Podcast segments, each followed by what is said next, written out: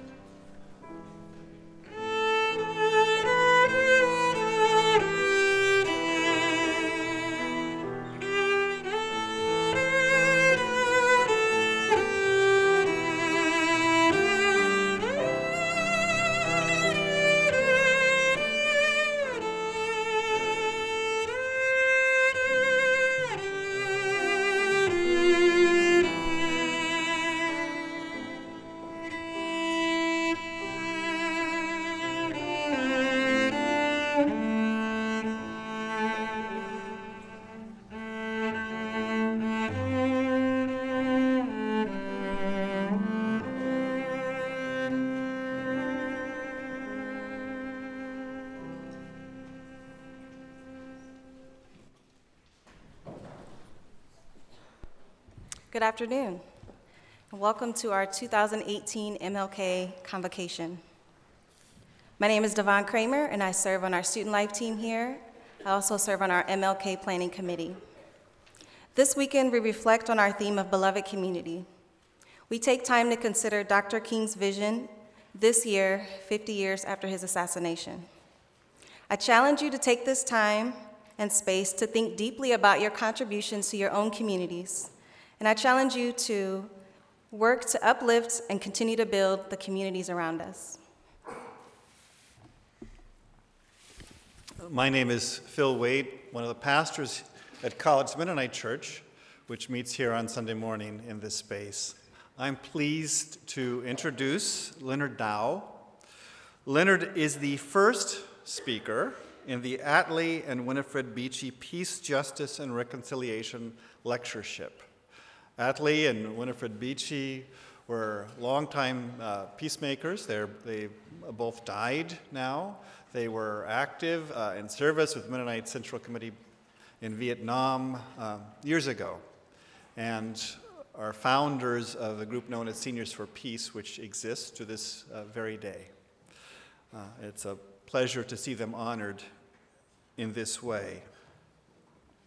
Uh, the, the, this lectureship series is sponsored uh, jointly by Goshen College and College Mennonite Church, and with generous support from Everence, for which we are grateful. Uh, Leonard has been pastor for nearly 20 years at Oxford Circle Mennonite Church in Philadelphia, and We've uh, I've heard many speakers over the years for the King Lectureship here, and I think Leonard's my favorite. And, and turns out uh, that he has nearly 20 years of pastoral experience, was born in 1964, and is around six foot three inches tall. Um, and I think maybe that may have something to do with it. We have a lot in common, Leonard. Except for I have hair, and you don't.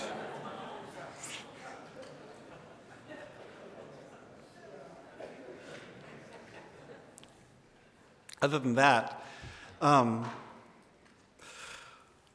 Leonard also served as president of the nonprofit Oxford Circle Christian Community Development Association, which provides services to the community, including counseling services, job and small business development training, and after school activities. In addition, Leonard is the stewardship and development specialist for Everence.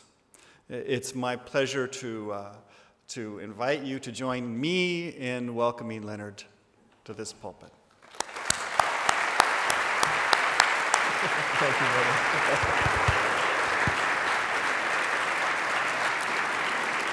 Thank you.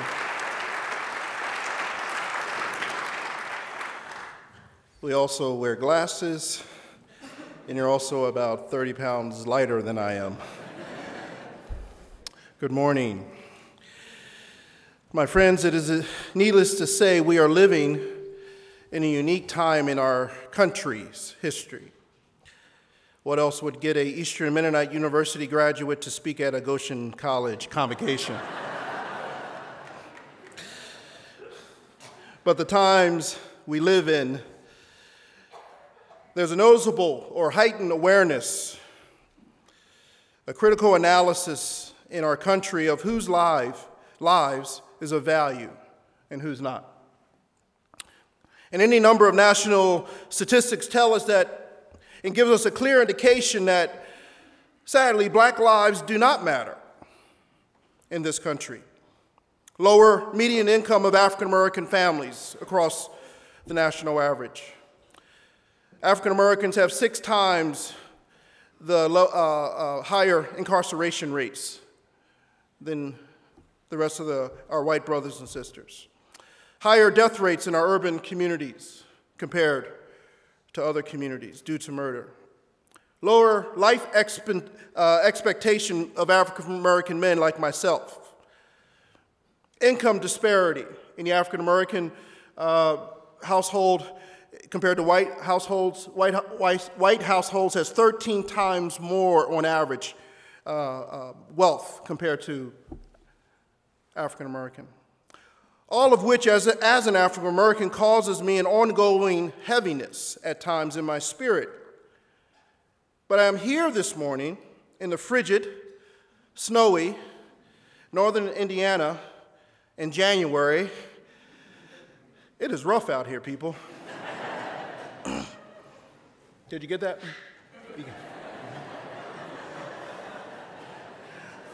You got to pray for this brother. He's got a tough job here for the next uh, little bit. he didn't say that, did he?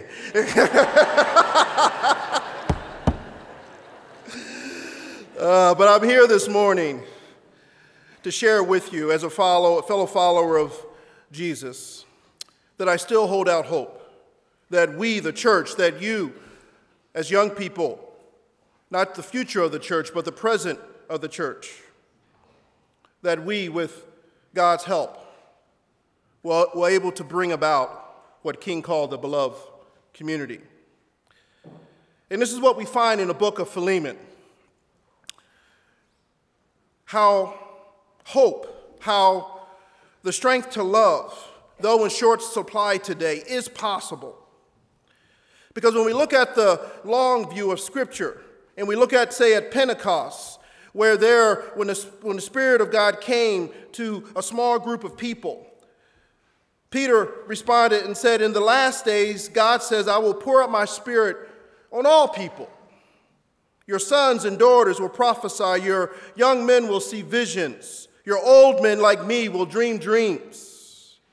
Even my servants, even those whose lives don't matter, both men and women, I will pour out my spirit in those days, and they too will prophesy. According to Christ, or according to Scripture, our class, our gender, our race, and race is a modern construct, our privilege, our authoritative positions, or professional titles, titles is no longer to be used as a hammer to the nail to people, to nail, to nail people into submission, into oppression. God says that when the Holy Spirit comes into us and into our relationships, not just with God, but with one another, that all our relationships have to be evaluated our marital relationships, our family, our work, our neighborhood, our church relationship.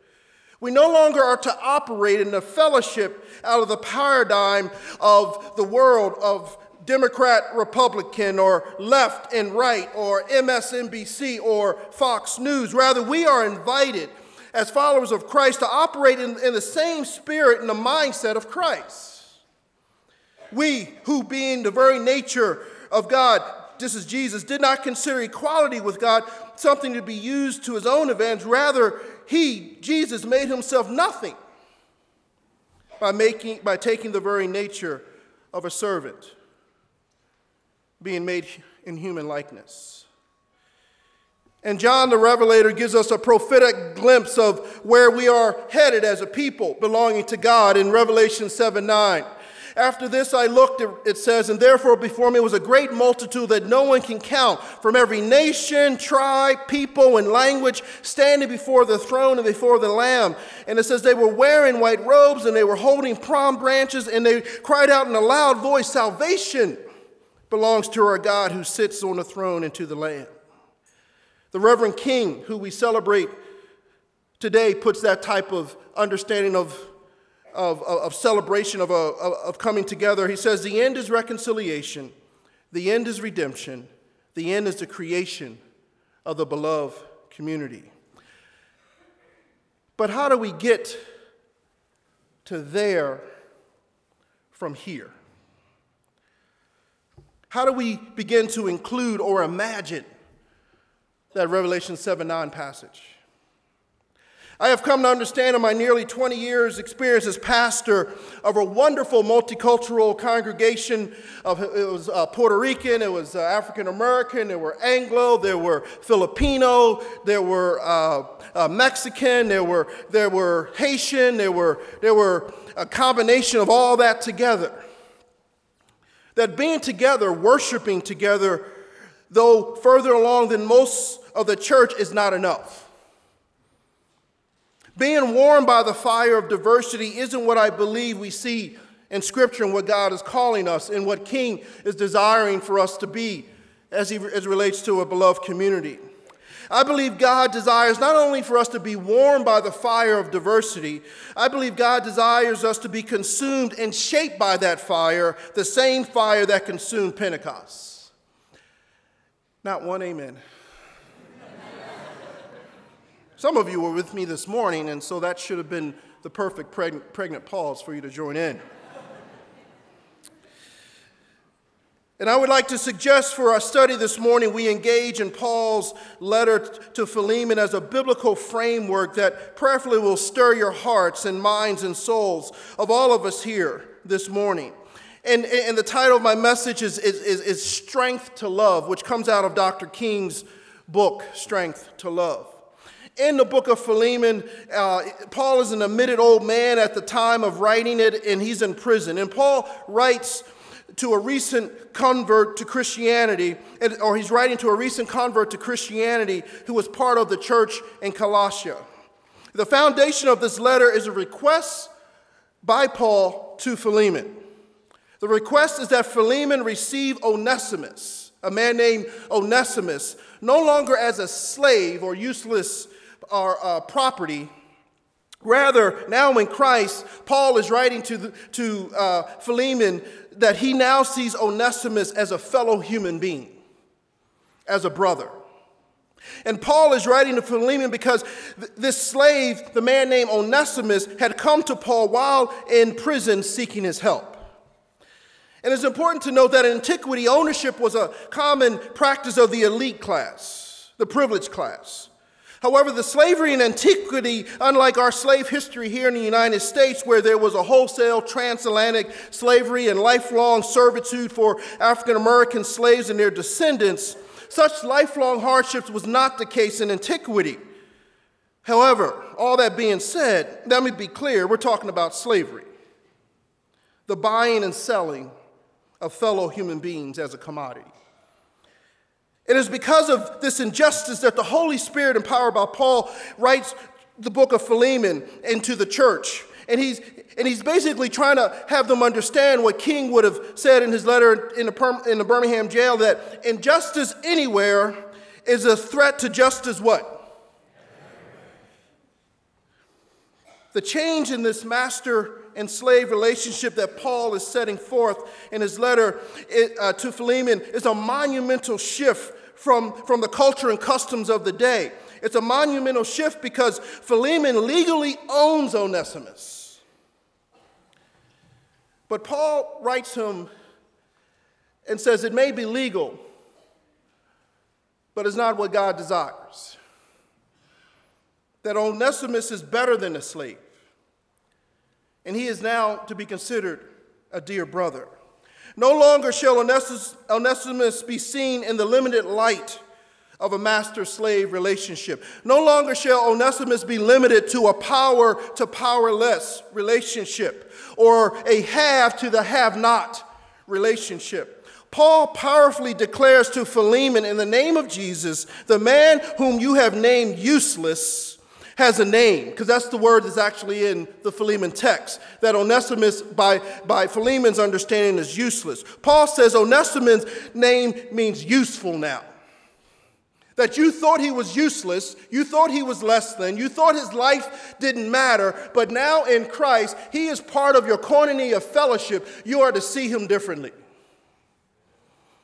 In verse 15 of the one chapter, it says, Perhaps the reason he, Onesimus, was separated from you for a little while was that you might have him back forever. No longer as a slave, no longer uh, as a slave, but better than a slave, as a dear brother. He's a very dear to me and even dear to you, both as a fellow man and as a brother in the Lord. Commenters have remarked regarding that particular verse. This verse brings Paul to ple- Paul's plea to a climax, and that Paul's statement of verse 16 is the magna charta of true emancipation and human dignity.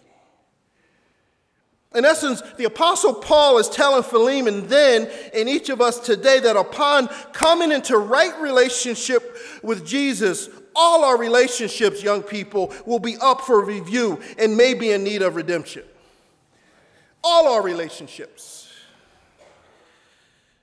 When I was uh, closer to your age, there was a time I was your age. Um, I met this young woman at EMU, and we started dating and, you know, falling in love and, you know, what you do in college. And uh, turned out I thought she was the one. How many have ever thought they were dating a one? Some of you like, I can't because they're sitting next to me. That's why I did it. I just wanted to see. You might want to raise your hand now because. And so, anyway, she was the one. And, and so I wanted to take her home to meet the family because that's when you know the one is the one, right? And it was in Harrisonburg, and I live in Philly. It's a five hour drive. And so she comes up, and but I needed to prepare my family. My wife, uh, my girlfriend at the time, uh, she was a Latina. And, and so the, the, reality is that in my family, because of a variety of reasons, my grandmother, I had grown up in an environment where Puerto Ricans was a dirty word. They were seen as less than, seen as dirty, seen as taking the jobs, labor jobs from African Americans. And so, for my Nana growing up, the language that was used in my house was quite common. And when you grow up in that, you just assume that's true. You just assume what your parents or grandparents say is right. Now, when I got to college and high school, I, I began to think through myself, but how many know that sometimes things are hardwired in your brain or in your, in, in your system, and so your words and stuff like that? Am I the only one? All right, every, wow, I didn't know all of you had that issue, but. so, anyway, so, um, is this on? Okay. I want to walk away, that's why. Uh, and so, and so I, I, I, wanted my Nana to, to, she lived with us. I wanted my Nana to, I wanted to prep her because I didn't want to, I didn't want to be embarrassed at the dinner table. And so I said, Nana, you know, um, I met a young woman down at college. She goes, oh, baby, that's wonderful. It's like, yeah, Nana. Now, the other piece that you should know is that my Nana had, well, she was pushing 90 at this point, and she had started to develop Alzheimer's and a little bit like that. But for the most part, she was on point. But every once in a while, her, you know, she would lose her memory and stuff like that. But so that's part of the part of the story. And so, so I'm like, Nana, yeah, I met her. I said, her name is Rosalie. She goes, oh, Rosalie, just like my cousin Rosalie. Mm, no, not really. She goes, Oh, and I said, Yeah, well, she's coming tonight, uh, tonight to dinner, and, and, and I wanted you to know. And I said, Nana, um, and I actually itch because when I get nervous, I itch. I go like this. I said, Nana, um, um, she's a Puerto Rican. Puerto Rican? I love those people. what? Okay. Now, either the Alzheimer's made my Nana forget that she hated Puerto Ricans, or she loved her grandson and said, I'm going to love the person that you love. I tell you that story is that we all have prejudice. We all have things in which we hold on, that we're holding on, that has been hardwired in our DNA,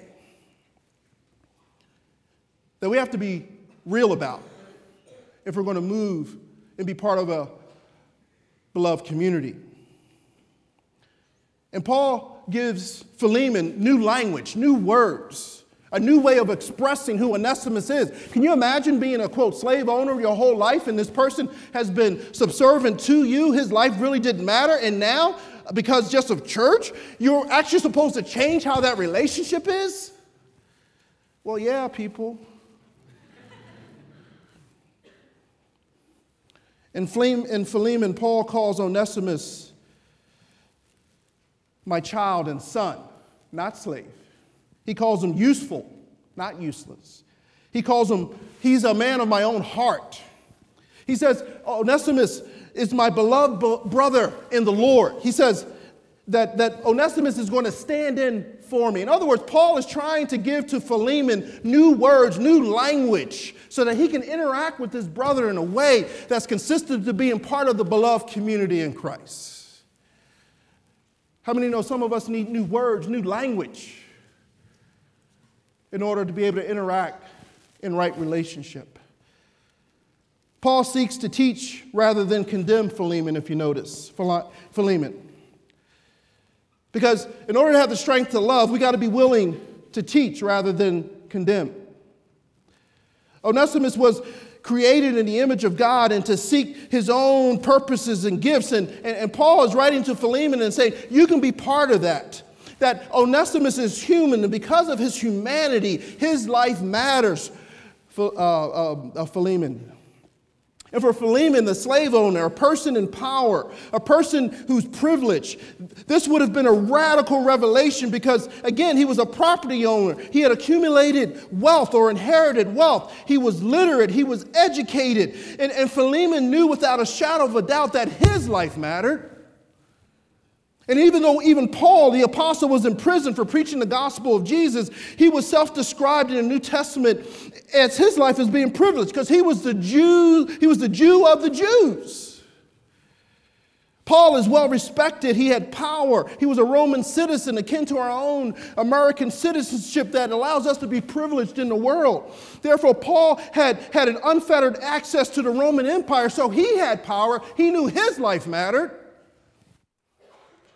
My point is that both Philemon and Paul were part of a system, as we are today, where they knew without a shadow of a doubt that their lives mattered. They didn't have to think about it, they were benefiting from it. They had choices, they had dreams, they had possibilities, they had options. They could go wherever they wanted to go. They, they, they could live and purchase whatever they wanted to buy. They had a job or a career. They, would have, they had a future as many, if not all of you here, do. But that was not the case for Onesimus. As a slave, he was living in an abusive system where his choices were controlled and restricted. As the underclass, Onesimus' desires were limited to his master's desires, and his options were few, and dreaming was a luxury he could not hope for.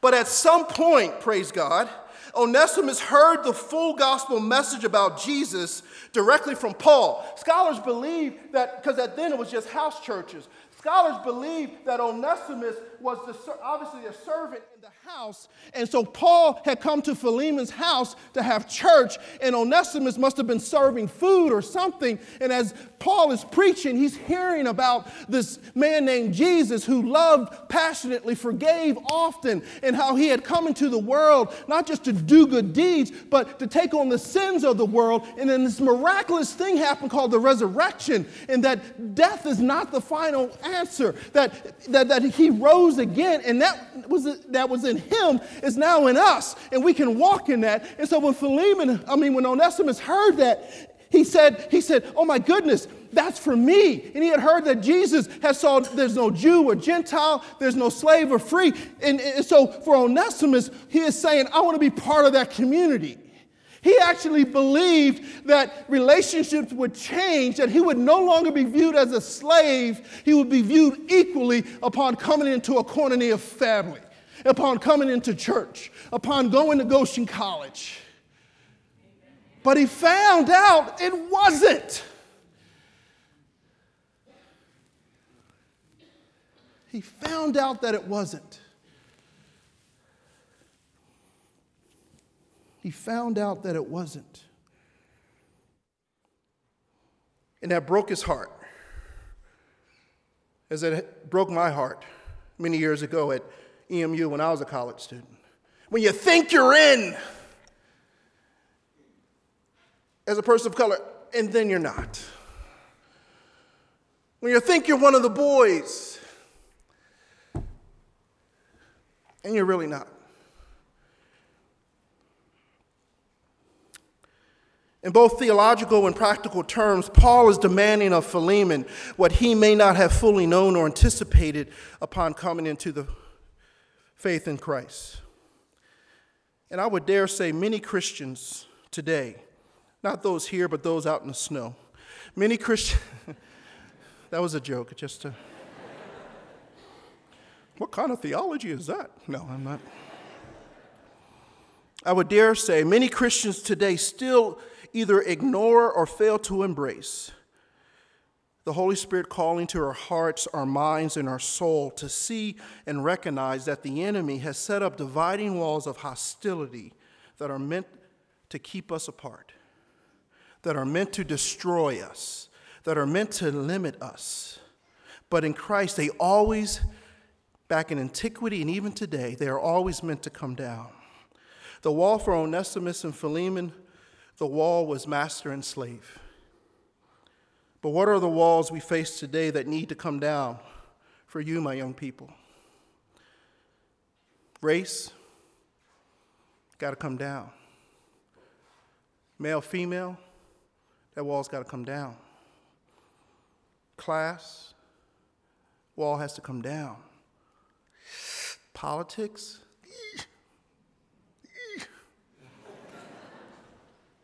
help me. It's gotta, it's gotta, it's gotta come down. I'm not really committed on that right now, but I'm becoming more and more like Christ. I haven't arrived. No, it has to come down.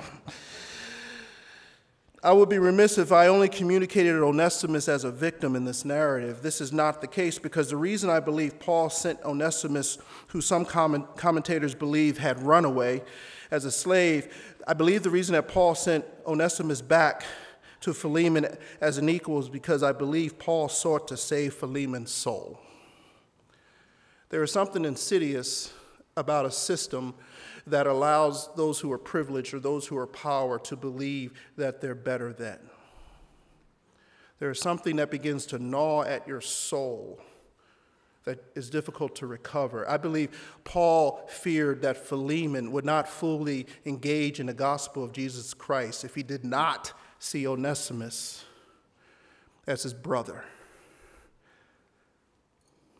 In our text, Paul recognizes that Philemon very soul was in jeopardy. And though Philemon may not have recognized it, and though you may not recognize it, those who are in a privileged position uh, right now, Philemon needed Onesimus more than Onesimus needed Philemon. The second observation is that Paul appears to Philemon, he appeals to agape love. In the original, he says in verse 8, therefore, although in Christ, in other words, Paul is, Paul is funny. He, he, he's got a weird sense of humor, kind of like me, so I like Paul. He, he says, although in Christ, what you got to know is Paul is the apostle, he's an elder, he has been suffering, he's a spiritual, he, you know, he's a spiritual rock star. he could have quite easily, from a position of power, had just told Philemon, stop it. Like I love telling my 12 year old, stop it. My 18 year old, it doesn't work anymore. She says, Poppy, don't forget that there will come a time where I'll be taking care of you and I'll be able to tell you, stop it. come, Lord Jesus, come. See, that's a shame. All you young people, that's all you're going to remember about, about this whole message. You're going to go home and say, Mom, Dad, this pastor said, when you get on my nerves, I need to remind you that one day I got to take care of you and I'll be in control. No, that's not the message today.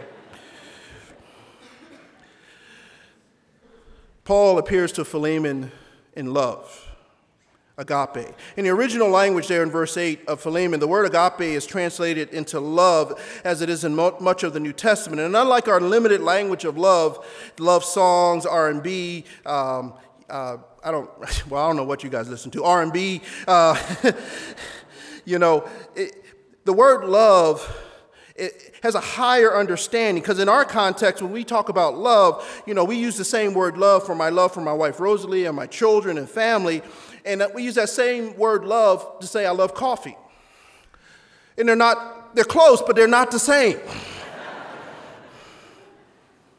agape love is unique in that it's all about self sacrifice. It's all about self sacrifice. It's not about you, it's about the other. So listen anew to the uh, passage of uh, familiar passage on love, 1 Corinthians 13. Listen anew to it. Uh, I'm not going to read the whole thing, I don't have time, but it says there in 1 Corinthians uh, 13, if I speak in the tongues of men or angels but do not have what? Love, I'm only a resounding gong or a clanging cymbal. If I have the gift of prophecy and can fathom all the mysteries and all the knowledge, I'm sorry, brother. I just saw you. You were like uh, knowledge, and if I have faith that can move. What did he say? What did he say? I haven't always been Mennonite. I'll, I, I can take you. I can take If I speak in the tongues of men and of angels, but do not have love, I am only a resounding gong or a clanging cymbal. If I have a gift of prophecy and can fathom all the mysteries and all the knowledge, and if I have a faith that can move mountains, but do not have love, I am. And this is, you know, you know, and this is what love is. All the stuff that we don't think about. Love is patient. It's kind. It does not envy. It does not boast. It's not proud. It does not, it does not dishonor. It's not self seeking. It's not easily angered. It keeps no record of wrongs. It does not delight in evil. It always protects, always trusts, always hopes, always preserves. For the other. Not for, not for me, for the other. And what is often forgotten is that these words though spoken at marriage ceremonies, and I've done them myself, they weren't written for marriage. You know who they were written to? Church. That's how we who are in the church are to interact with one another. That's agape love. And Paul is saying to Philemon, you are now to treat your former slave not only as a brother, but you are to love him with a self sacrifice and think of Him first. That's a monumental relational shift. Because when you're in a privileged position, you tend to think of who most. Come on. Yourself. And this is the reality of any privileged relationship. My time's getting away, so I better skip down. That's when in African American tradition, someone in the back, a mother would say, Pastor, preach on. But you guys are like, no. I feel you. I feel you. My sermon's getting a little long. All right, there we go. I'm not ashamed to beg. I'm not. And let us remember how does Paul appeal to Philemon on behalf of Onesimus in order for this monumental shift to occur? Remember, Paul had power himself. He could have easily told Philemon what to do. He could have used his position of power, but he didn't. He could have used reason. Paul could have appealed to Philemon on the basis of a moral law that slavery is incompatible to the human dignity of all people. He would have been right, but he didn't. He could have appealed to science. Paul could have sought out to use a scientific framework against slavery and its, and its obvious impact on the mind and the body of the slave, and he would have been right, but he didn't use that. He could have used a political persuasion, which most of us tend to go to first nowadays. Paul could have taken a, a poll, perhaps a slavery census of sort, enabling Philemon to be ahead of the curve and, and, and, and, do the right thing, that times were changing and he needed to move with time. He could have done that, but he, and he would have been right, but he didn't. He could have used guilt. right? He could have used guilt. Come, you know, come on, we all know how condemnation and shame, you know, guilt is okay to the extent that it moves us, but guilt, at least the condemnation, keeps us stuck, right? And so he could have used guilt. You know, I'm a parent, you know, guilt works on kids sometimes, amen? Yeah. Come on now, I know it does. But it's not sustainable. He could have used guilt. And, and let us not forget, especially for us who are Mennonite and Anabaptists, Paul could have used violence. Paul was a violent man. He could have said, If you don't do this, I'll take you out. That's right. But he didn't do any of that. He could have threatened him, he could have sent out a nasty tweet or something like that. But he chose love. King is right. Darkness cannot drive out darkness. Only light can do that. Hate cannot drive out hate.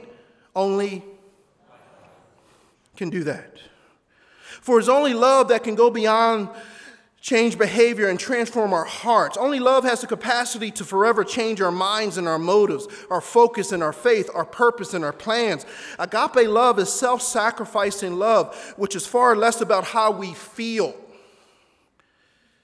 and what feels good to us. Such expressions of love have their place, don't get me wrong. But agape love in a beloved community, in a koinonia fellowship is less about us and more about the other. And for those of us who historically have been in a privileged position, most of our life, if not all our life. It's not about you, it's about those who have not had the same benefits and opportunities that you have. Paul is appealing to Philemon to go against the tide of his culture, to go against what we would call today nationalism. And Paul had to do this because on his own, Philemon wasn't going to see Onesimus in the Onesimus of the world as human. His heart had to be changed. Philemon had yet to deal with the incongruent, incongruity of being both a slave owner and a Christian.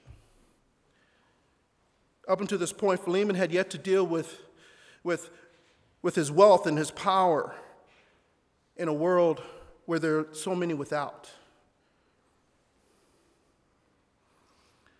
And this is why the Apostle Paul boldly guided the Holy Spirit to write Philemon. Lastly, as I try to finish up here, in the closing cluster of verses beginning in verses 17 through 22, we find language pointing us towards the crux of the purpose of Paul's letter to Philemon and the crux of the koinonia fellowship, the crux of the beloved community. We have to have the strength to love in order if we're going to be reconciled to God and reconciled one to another.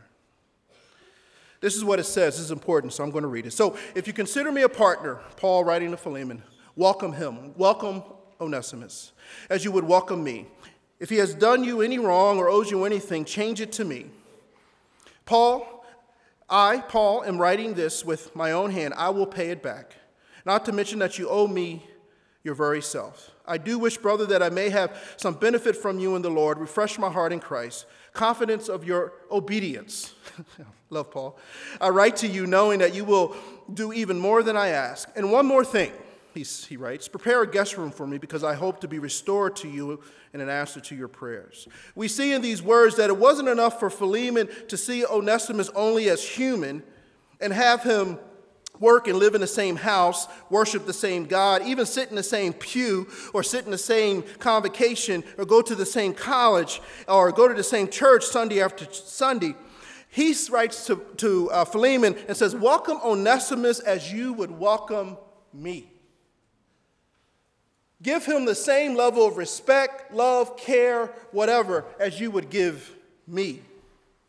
The Apostle Paul knew, even then, what King would write and echo about later. History is long, history is long in a tragic story of the fact that privileged groups seldom give up their privilege voluntarily. Paul said, You got to do the right thing. You got to see Onesimus not only not as a slave, but see him not even as, but yeah, and see him as equal, and see him with value. For Paul, love is indeed a verb, and therefore demands action, and that's what he is calling him to do. The first sign that he talks about is welcome. Philemon is to welcome Onesimus no longer as a slave, rather, is to be seen and viewed and treated as if his life matters. In fact, Onesimus, upon his return home to Philemon, he is to be treated the same as Paul, a fellow believer in the Lord. In other words, a beloved community that is reconciled to God and to one another will be a place where all lives matter, especially the least of these.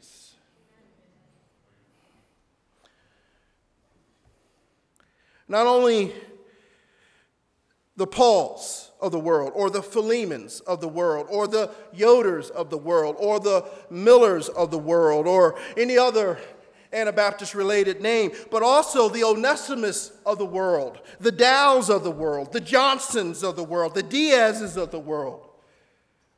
Our lives matter as well.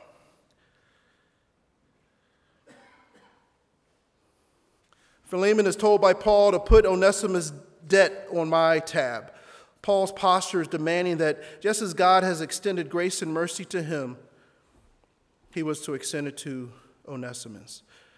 Friends, according to Scripture, a sign of a reconciled relationship is not only, is not only diversity, it's not even only inclusion, though that's important, is the equitable distribution of power and access and resources. In other words, we want to stay at diversity, but we want to keep our power. We want to include people, but we want to keep making the decisions. Paul is saying to Philemon, all that has to change in God's kingdom. Amen? A reconciled relationship is obedient to God. All right, I'm sweating. I can't even move now. My shirt is sticking to me, so I'm going to finish. oh, come on now. What class are you? I'm going to go to your class. So, what happens after this letter is received, right? All this is good theology. All this is good stuff. Most of you here are not against that. But what happens when, quote, the proverbial rubber hits the road? Well, historians uh, tell us that, that, that you, know, you know, did, in other words, did uh, Philemon have the strength to love? What happened to Onesimus? In Colossians 4 9, we find Onesimus listed with others in whom Paul valued from this house church. And listen to what reconciliation leads to. It says this in this verse about Onesimus For I have sent him to you for this purpose, that you may know about our circumstances and that he may encourage your hearts. And with him, Onesimus, our faithful, beloved brother, who is one of your number. Onesimus is in. The former slave is now a brother in the church. Oh, that's it? That's good news. He is no longer less than. His life is no longer secondary. Paul is writing and including Onesimus with the great men, and women of Scripture, and Onesimus is in. Thank you. but it gets better. Check this out brother Onesimus, his, historians, is not in scripture, but the church, church fathers, you know, did all that writing. Not only is he a brother, scholars in the first century, the first century martyr, St. Ignatius, written about 50 years after the letter that Paul wrote to Philemon. And in the letter, he is writing to the bishop of Ephesus, whose name I can't pronounce, so I didn't write it down. Um, you got to know your lane, right? You got to stay where you can. I couldn't, I couldn't pronounce it. I tried all last night and I couldn't, so I left it. So, but in this letter, 50 years after, there's a brother named Onesimus. And scholars cannot say without 100% surety that it's him, but many think it is because of how they describe him. And Onesimus' title is bishop. He,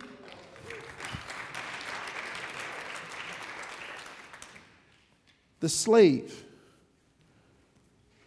the man whose life didn't matter, the man who served others, the man who society would have thought was less than. Because of the gospel message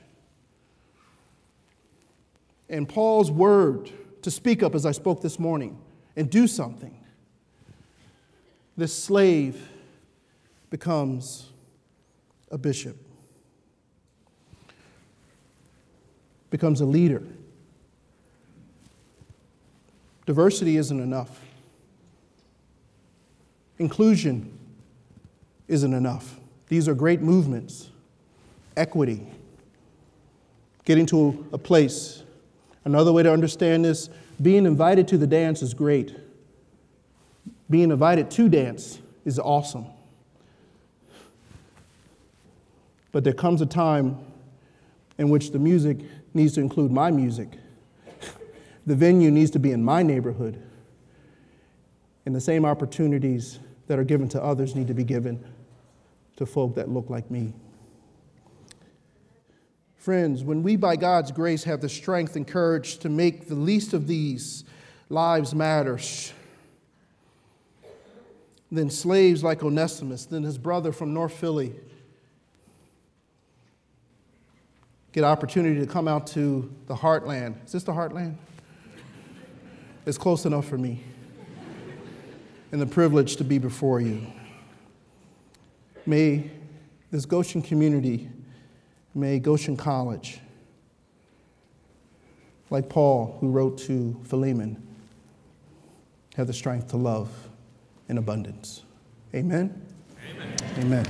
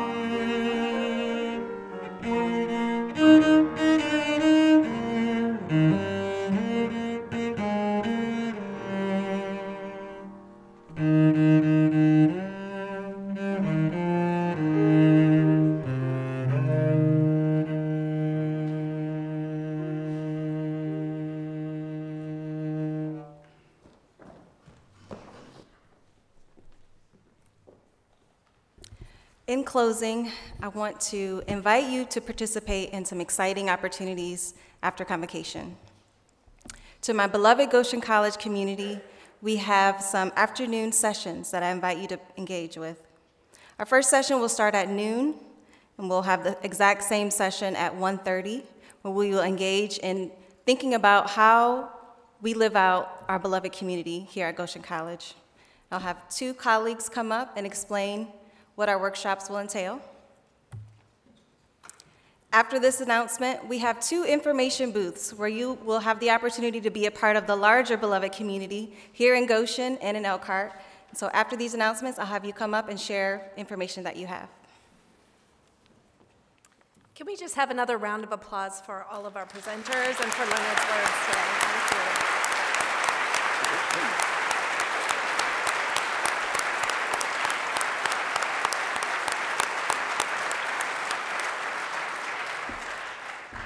I don't know how you're feeling, but I'm feeling empowered to do something. Uh, my name is Kendra Yoder, and I am faculty in the social work department.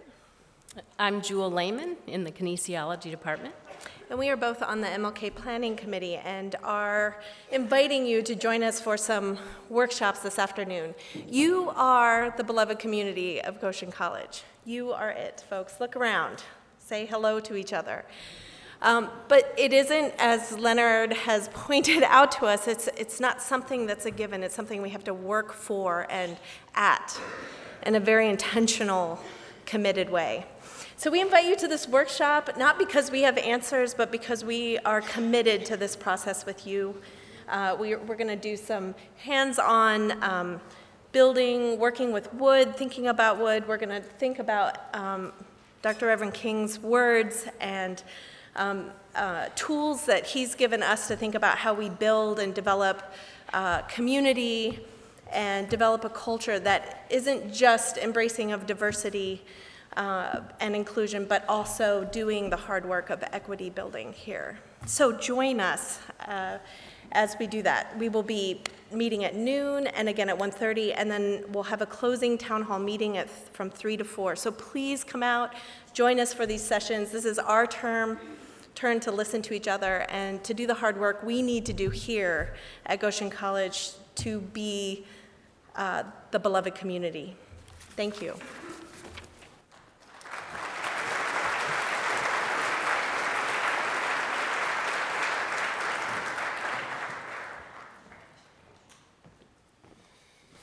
Good morning. I'm Brian Mirow from the Center for Healing and Hope here in Goshen, an organization that's been around 17 years. We provide urgent clinical walk in type uh, urgent care for people who don't have insurance, people who don't have a physician. However, at Goshen College in the past year, something new was birthed, and that has also impacted the Center for Healing and Hope. So, not only the medical side of urgent care, but now also the psychosocial side that offers hope to our community in significant ways. My friend and, and mentor, Richard Aguirre, had a lot to do with that. Thank you, Brian. Through the grace of the college, through the encouragement of the college, and the inspiration of the college, I started a network called Elkhart County Hope which, was which is designed to support refugees and immigrants. And its home is now the Center for Healing and Hope. And our first major initiative was the development of a Goshen resident identification card. And there'll be a table outside where you'll have the opportunity to sign up to get this card. It's designed for the entire community, but of special use to immigrants who, when they have situations where they run into news, police officers, um, if they don't have a form of identification, it can be very difficult for them. So, about 200 people have gotten this card so far. The majority are Latino immigrants. But you have the opportunity to support this initiative by getting the card also. So, we hope you'll consider that. The other thing we hope you will consider is supporting our campaign to stop the proposed immigration detention center. You can go online and see our coalition on Facebook. We've had many activities that have been quite successful. We encourage you to be involved in this. We believe it is an issue of justice uh, to treat people fairly, to people, treat people humanely, and we don't think you can do that by locking up people whose only sin or crime is trying to better themselves and their lives by coming to this country. So on January 24th, we'll be right back here in College Mennonite Church offering a time from 3 p.m. to 7 p.m. It takes about five minutes actually to register for a grid card. You get you get a nice pin out of it too. Uh, some other perks: if you like the electric brew, you'll get a 15% discount on all your drinks, or if you like pretzels, JoJo Pretzels will give you a 30% discount. Now the deal is, the more of us that participate that don't really quote need the card, we do this very thing of building value around diversity and inclusion and even equity. So I encourage you to consider that. It's $20 for a card. There are scholarships for people who have uh, difficulty paying for that. You can pick up a little blue sheet at our table, and it tells you on the back the three types of identification that you need to bring. And local address is Goshen College. You're here most of the year, so uh, we think you qualify to be a Goshen resident ID card carrier. Thank you very much.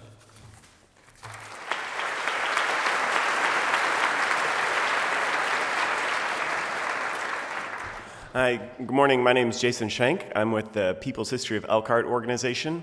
Um, and I'm here um, partially to speak about today, but also um, you'll hear more uh, from Gilberto uh, at the town hall at 3 about a partnership that we're working on for the coming months uh, between uh, some of the, the, community work that, that I'm involved in in Elkhart and with Student Life here to try to explore opportunities for the kind of things that, that Leonard was talking about. Where does the rubber meet the road? What are the tools we need to take seriously the, the core values that Goshen talks about, um, whether it's on campus here, on challenges that you're running into, dreams or things you want to accomplish here on campus? Um, so, find, bringing in broader resources, whether that's um, around cultural competency, um, training on, on facilitation, other skills that you want to have as part of your um, clubs or student organizing. Um, as well as bridging into the broader community. Um, some of the efforts, like to say the Tolson Center in Elkhart, or um, around, uh, some of you uh, remember who was here when Sarah Thompson spoke last year about, um, all right? Um, so she spoke about uh, picking up the unfinished business of, of Dr. King looking 50 years later, right? And talked about the Poor People's Campaign. That's a, a national call for moral revival. That's another uh, effort that, that's going on. There's organizing happening uh, throughout Elkhart County and across the nation. Actually, um, over two dozen states have signed up, um, are working towards a thousand people doing civil disobedience from um, Mother's Day to the summer solstice this year to take on what Dr. King talked about you know, those triple evils of systemic racism, poverty, and militarism, and saying actually we have to add the ecological devastation to that we can do this together, and we need to do it together. So, so I'll be out there to um, connect if you want to have conversation. We'll also have an open space after the town hall after you hear a little bit more from Gilberto. But look forward to being in conversation today and throughout the coming months. Thank you.